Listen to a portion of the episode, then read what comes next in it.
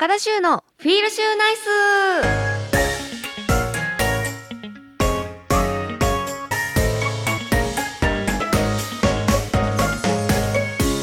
皆さんこんばんは高田修です。高田修のフィールシューナイス。この番組はリスナーの皆さんが明日から笑顔にあふれたフィールシューナイスな1週間を過ごせるように私高田修が興味のあることをまったりとお届けしていく番組です。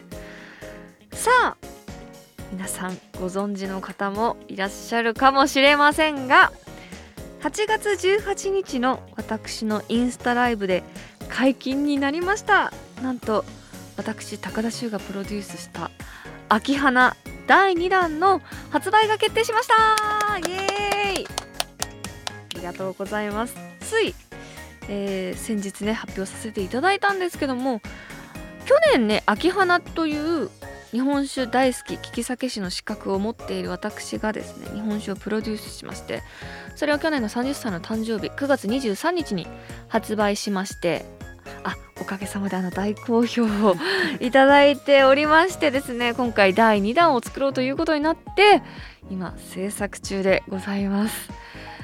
いやーまたこうやって自分のあの思い描いているお酒を作れるなんて本当夢のようなお話なんですけども、まあ、作るからには皆さんに認めてもらえるような本当に美味しいって思ってもらえるようなお酒作りを今している最中です。また函館の蔵函館醸造さんに協力していただいて作っているんですけども去年は結構そのコンセプトが日本酒初心者の女の子でも飲めるお酒っていうのがあってあとはなんかこうラベルとかもうんゴールド系にしてちょっとなんかこうゴージャスな感じっていうかあのギフトもできるお父さんとかあのーにねギフトできるラベルっていうか世代問わず楽しんでもらえるっていうお酒作りをしてたんですね。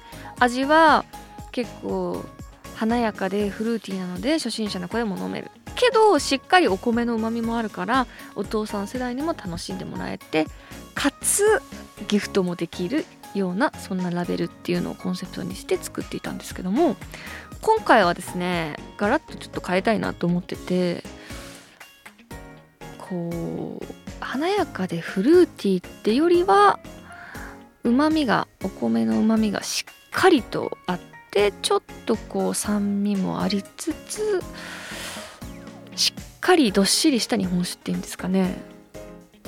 うん。なんかこうさらっとスルスル飲めるというよりはコクのある奥深い感じっていうか。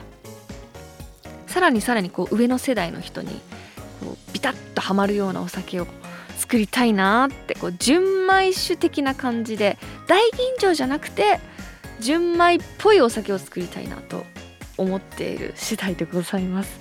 なのでちょっと SNS なので随時えっ、とじゃあ何月何日に発売とかそういうのは更新していくのでちょっと今収録してる段階ではまだちょっと見えてないのでこれから私の SNS などで発信していきますので皆さん遊びに来ていただけたら嬉しいです。ではこれから30分間番組を聞きながらゆっくりお過ごしください。FM924 AM1422 ラジオ日本高田修のフィールシューナイス。FM924 AM1422 ラジオ日本高田修のフィールシューナイス。高田修がまったりとお送りしています。さて今週はここでリスナーさんからいただいたメッセージご紹介していきます。まずはラジオネーム水星石のマスターさん。え突然ですが夏といえば何を思い浮かべますか？そうですかき氷です。夏の定番のかき氷ですがトッピングにフルーツを乗せてもいいよと言われたらどんなフルーツを乗せますか？いちご、桃、スイカ、メロンなどなど妄想かき氷教えてください。かわいい。めちゃくちゃ爽やかでかわいいメッセージ。えー、でもあの私かき氷機をつい3日前に買ったんです。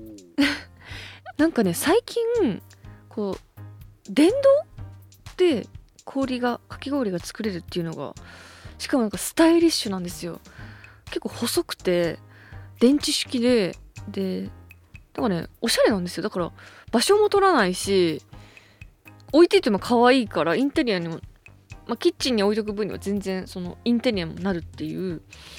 なんかねスイッチビーって押したらふわふわ粗めみたいな あのあの洗濯できてでビーって押すとそのままかき氷がジャーって全く疲れないっていうのを高くなかったんでそんなに。いくらで買えたかな？3000そう安意外ともっとすんのかなと思ったら3000とか4000もしないで確か買えたんですよ。でうまいことにその隣にかき氷のあの本格的なあの入れ物あるじゃないですか。ペンギンの絵とか書いてあるやつ。あれとか売っててでブルーハワイのシロップとかあといちごのシロップとかあと練乳とかもう全部買っちゃって私。であの家の氷どんなんでも使えるんですよ。ちっちゃい氷でもいいし大きいやつでもいいしそれとにかくそれに入れば何だって削れるんですよ。でそれに惹かれて普通に水道水で家の水道水で作った氷をぶち込んで 作ってめちゃくちゃ美味しかったです。でなんかちっちゃい時って私ブルーハワイ一択だったんですよ。もう絶対ブルーハワイ。もういちごなんて食べないみたいな。ブルーハワイで下青くしてベーってやるのが好きだったんですけど30歳になってなんとなくこう練乳も置いてあったから練乳といちごも買ったらブルーハワイも一切手つけずに今もういちご練乳にドハマりしてて毎晩この3日間毎晩食べてます。お風呂上がりに一人でザーってやって。で楽しいなって思います。でもあのあれですね水星石のマスターさんはフルーツ乗せてもいいよって言われたらどんなフルーツを乗せますかというメッセージですね。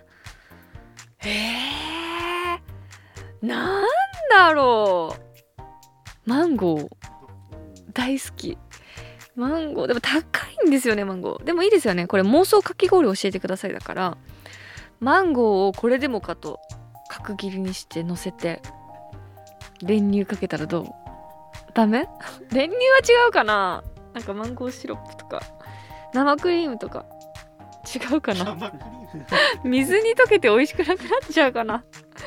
妄想かき氷。なんてなんか可愛らしいおなんか お便りですね。でもちょうどかき氷のあの機械を買ったばっかりなんで妄想とは言わずもしあのマンゴーが売ってたらかき氷にのせて食べてみようかなと思います。では続いて、えー、ラジオネームりんちゃん。ありがとうございますえ競馬大好きなしゅうちゃんこんばんは。えー、お宮島さくらさんの桜座チェンジやさくらさんねあのお友達です。横山瑠璃香さんの里のルーリーなどあ瑠璃香ちゃんもお友達です。馬主にならなくても競走馬の名付け親になるチャンスありますよね。そこで質問なのですがしゅうちゃんが名付け親になれるとしたらどんな名前をつけますか？ボバ、牝馬それぞれでお答えいただけたら嬉しいです。むず一頭じゃないんだ。ボバ、牝馬えー、なんか昔はよく考えたりしてたんですけどあまりにもそういう機会がないので考えるのやめちゃいました。なんかそう周りのさくらさんだったりルリカちゃんとか、まあ、他の子たちも方々も結構みんなつけさせてもらってるから私も意外とそういうオファーあるのかなと思って全然ないっていう。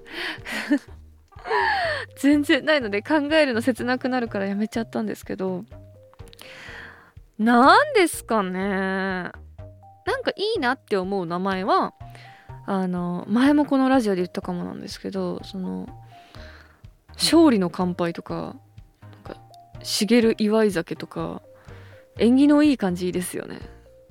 最初はなんか「週」とかつけなんか「週」っていうあれ競走馬で9文字までいいんでしたっけ？9文字ですよね。なんか「週」3文字入れたいなとか思ってたんですけどちょっとなんかもうそんななんか甘ったれたことも言ってられない。のシューつけたいみたいなんじゃなくてもうちょっとなんかこうかっこいいね。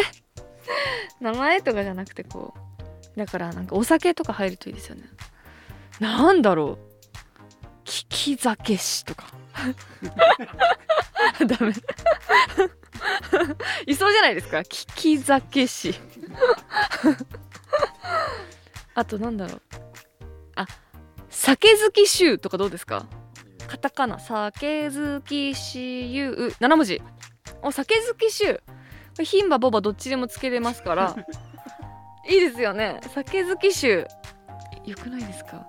競馬の名前って結構その全てを背負ってるのあるじゃないですか。このなんか強そうだなとかこの馬応援したいなとか結構大事だと思うのでもし、えー、オーナーさんどなたかもし聞いてたら私にぜひ任せてください。でもこんなんじゃ任せてもらえないか。私さっき何て言いました？酒好き臭絶対ダメじゃん。弱そうだもん。弱そうだよ。ダメですね。ちょっともうちょっと真剣に考えたいなと思います。ということで皆さんたくさんのメッセージありがとうございました。皆さんの日常や私に聞きたいことなどどしどしメッセージを送ってください。以上メッセージ紹介のコーナーでした。高田修のフィールシューナイス。お送りしています。高田修のフィールシューナイス。ここからはこのコーナー。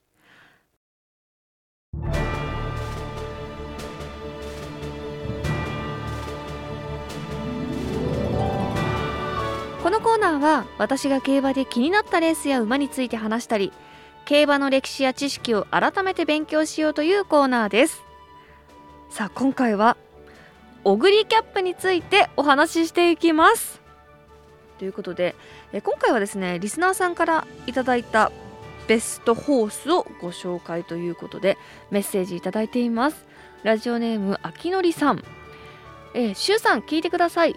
ラジオを聞いていますといろんな馬レースが紹介されていますが私の生涯ベストホースはオグリキャップ。レースはオグリキャップの引退レースとなった第35回有馬記念です。移籍してから輝かしい成績を残してきましたが引退前の天皇賞秋で6着ジャパンカップで11着と惨敗。惨敗続きでしたが最後の有馬記念で武豊騎手が騎乗し見事に1着。私も中山競馬場にいましたが小栗コール豊コールで競馬場が包まれていました。涙で電光掲示板が見れませんでした。この先どんな馬が出てきても私の生涯のスーパーホースです。というふうにいただきました。小栗キャップ。え小栗キャップって私生まれてないですよね。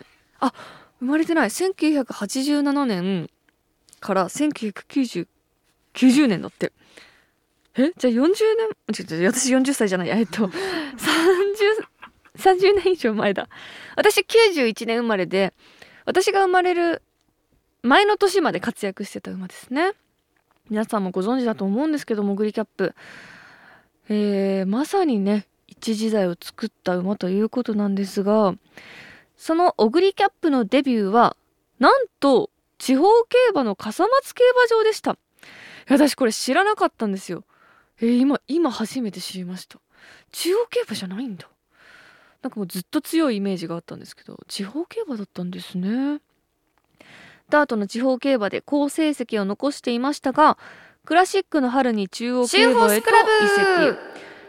しかしクラシックの登録が間に合わず裏街道を走ります。あってことはもうこのクラシックに直結しないレースを走ってたってことですね。で春から秋にかけて G33 勝 G23 勝と中央競馬でも強さを見せつけました。でその年の有馬記念にも、えー、出走しここで初めての G1 制覇となりました。えこの有馬勝った時は中央来て初の有馬記念チャレンジで G1 制覇3歳で。すごっ。とんでもない馬ですね。すごいなただ翌年春は怪我で休養してしまって秋には復帰。オールカマで毎日王冠と勝ってそこからまた天皇賞秋に挑戦するんですがここでは2着に、えー、敗れるんですね。ですが続いてマイルチャンピオンシップここでは1着という見事勝利を収めるんですがなんとオグリキャップのすごいのはその翌週のジャパンカップにも出走するという G1 連投を決行します。聞いたことないですよ G1 連投なんて。えこの G1 連投って1週間後にまだ走ったってことですか？いいえ体力。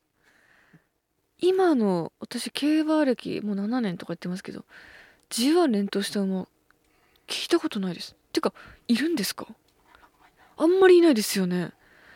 ひえーすごいな。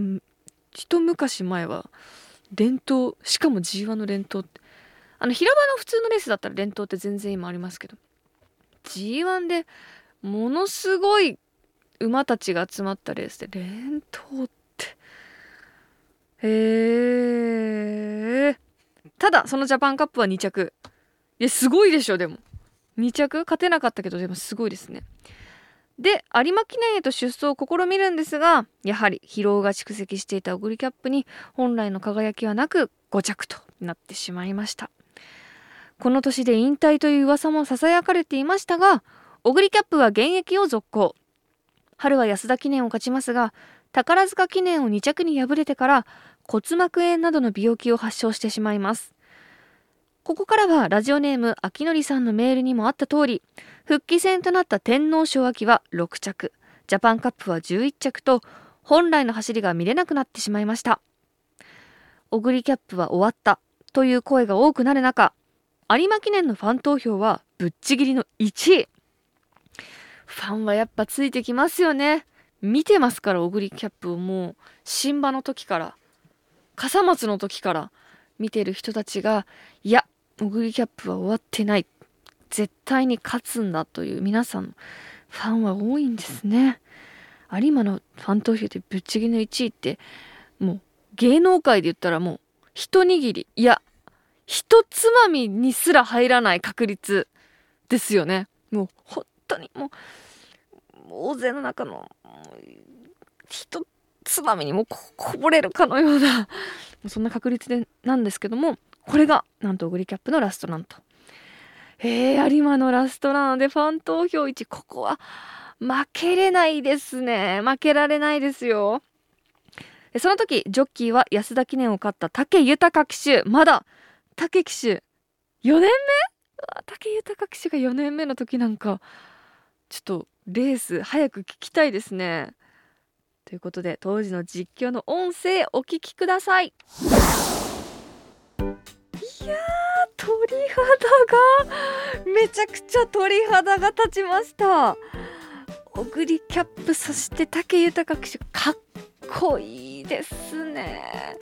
こう実況聞いてても結構こう冷静なレース運びといいますかみんなこうかかっちゃう中経験豊富なこの小栗キャップそして武豊騎手、まあ、4年目ということですけども。なんかこう着実に着実にという感じで。それにしても歓声もすごいですね。実況が聞こえなくぐらいでえこの時の入場者数なんと17万7779人。ああと2人ずれてたら1777だったのに。すごい数。だって今、まあ、コロナ前だったら有馬とか10万人集まったらものすごいって言われてる中17万18万弱ぐらい。とんでもないことですよ。で勝つんですからここで。不調が続いてた中ファン投票1位そしてラストランというプレッシャーを背負い武豊騎手4年目で冷に冷静にレースをして。いや奇跡の復活劇で飾りましたオグリキャップ。まあ予定通りここからね引退となり守護馬として活動していたということなんですけども。いやなんかちょっとタイムスリップしたかのような生まれる前に。めちゃすごいなんかすごいですね。もうすごいですね。としか言い語彙力って感じなんですけど。もうなんかちょっとまだなんかびっくりしている状態です。なんかすごいなってやっぱりその優秀の美飾るってやっぱ難しいしプレッシャーも陣営の皆さんもそうだしジョッキーもそうだし馬もそういう緊張感って多分すごく伝わってると思うんですけど馬ってものすごくいろんなことを感じ取れるのでその中でこう自分の力を発揮できるっていうやっぱり勝負強さっていうのを感じましたね。ただあのー、守護馬としてね活動はしていたんですが子供には目立った活躍場がなく守護馬として2006年で引退しました。その後は功労馬として余生を過ごしていたんですけども2010年に骨折により安楽死の処置がなされて生涯を終えるというオグリキャップ。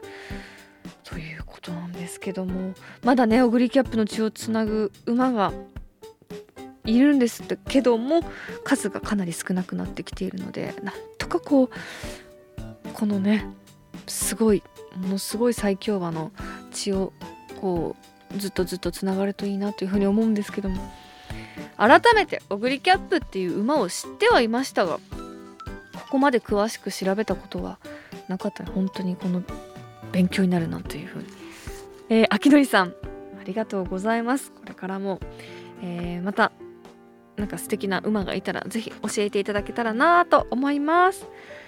ということで今回はオグリキャップについて話しました。以上シューホースクラブのコーナーでした。FM924 AM1422 ラジオ日本高田州のフィールシューナイス。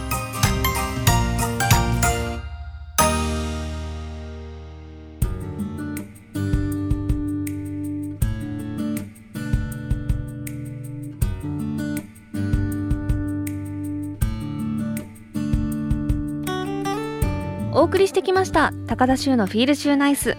そろそろお別れのお時間です。ではここで私からお知らせさせていただきます。毎週火曜日夜10時から BSTBS 町中華でやろうぜに出演しています。町中華姉さんとして美味しく町中華食べてますのでぜひチェックしてください。あとは YouTube チャンネル高田州のほろ酔い気分やってます。こちらもぜひチェックしてください。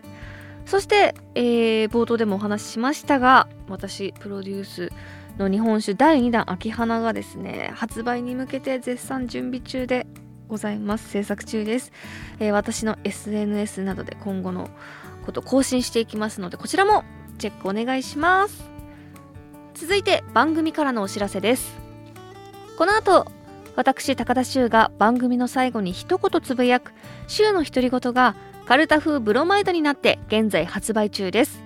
このブロマイドはビプロジーさんが運営する全国のファミリーマートローソンポプラのマルチコピー機コンテンツプリントサービスライブロでお買い求めいただけます。詳しいことはひらがなライブロで検索してみてください。番組では皆さんからお便りを募集しています。現在募集中なのはリスナーさんにとってのベストレースそしてベストホース。競馬にまつわるトリビア。皆さんの秀逸な一品。皆さんの日常や私に聞きたいことなど宛先は週アットマーク jorf.co.jp shu アットマーク jorf.co.jp です。あなたからのメッセージお待ちしています。番組ツイッターもやっています。週アンダーバーラジオで検索してみてください。では来週もまったりしましょう。この時間のお相手は高田修でした。週の独り言。と、と。りあえず三連服一等軸で。